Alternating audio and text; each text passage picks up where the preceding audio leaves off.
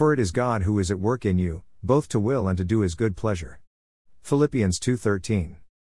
A blog about peace. There are two fields on this good green earth, the field the God of this age tended, and the field of God of heaven and earth. Somebody pays wages, and in each field there are things growing. The landowner owns all the rights to what is being grown in the field. We are given a choice as to what we will put in our wallets, all the pictures and photos of others, and most of the wages we will have in our lives. We decide which field landowner we are in relationship with.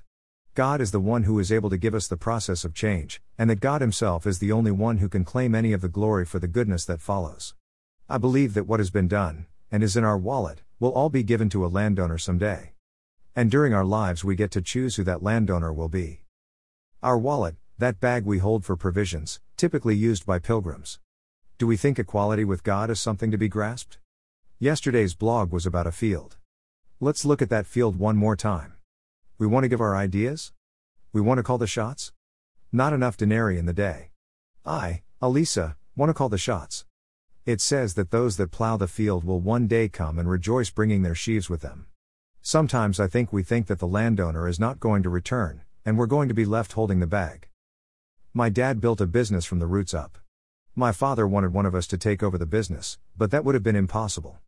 The business was built by the sweat of the brow of my dad. It was built because of his relationships with others, his ability to communicate and make things understood, his patience, and his life. When it came time for someone to take over the business, it was in our best interest to sell to someone else. For one of us to think that we could take over that place would have been a terrible mistake. And instead, we sold the business to keep it running. God came to give us life, not to shorten our days. Sometimes we seem to be waiting and looking for the wages from the time we spent in the field. God Himself is the one who came so that we might have life, not wages, and have it more abundantly.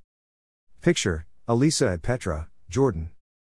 No pop quiz answer from January 20, 2019. I love pop quizzes.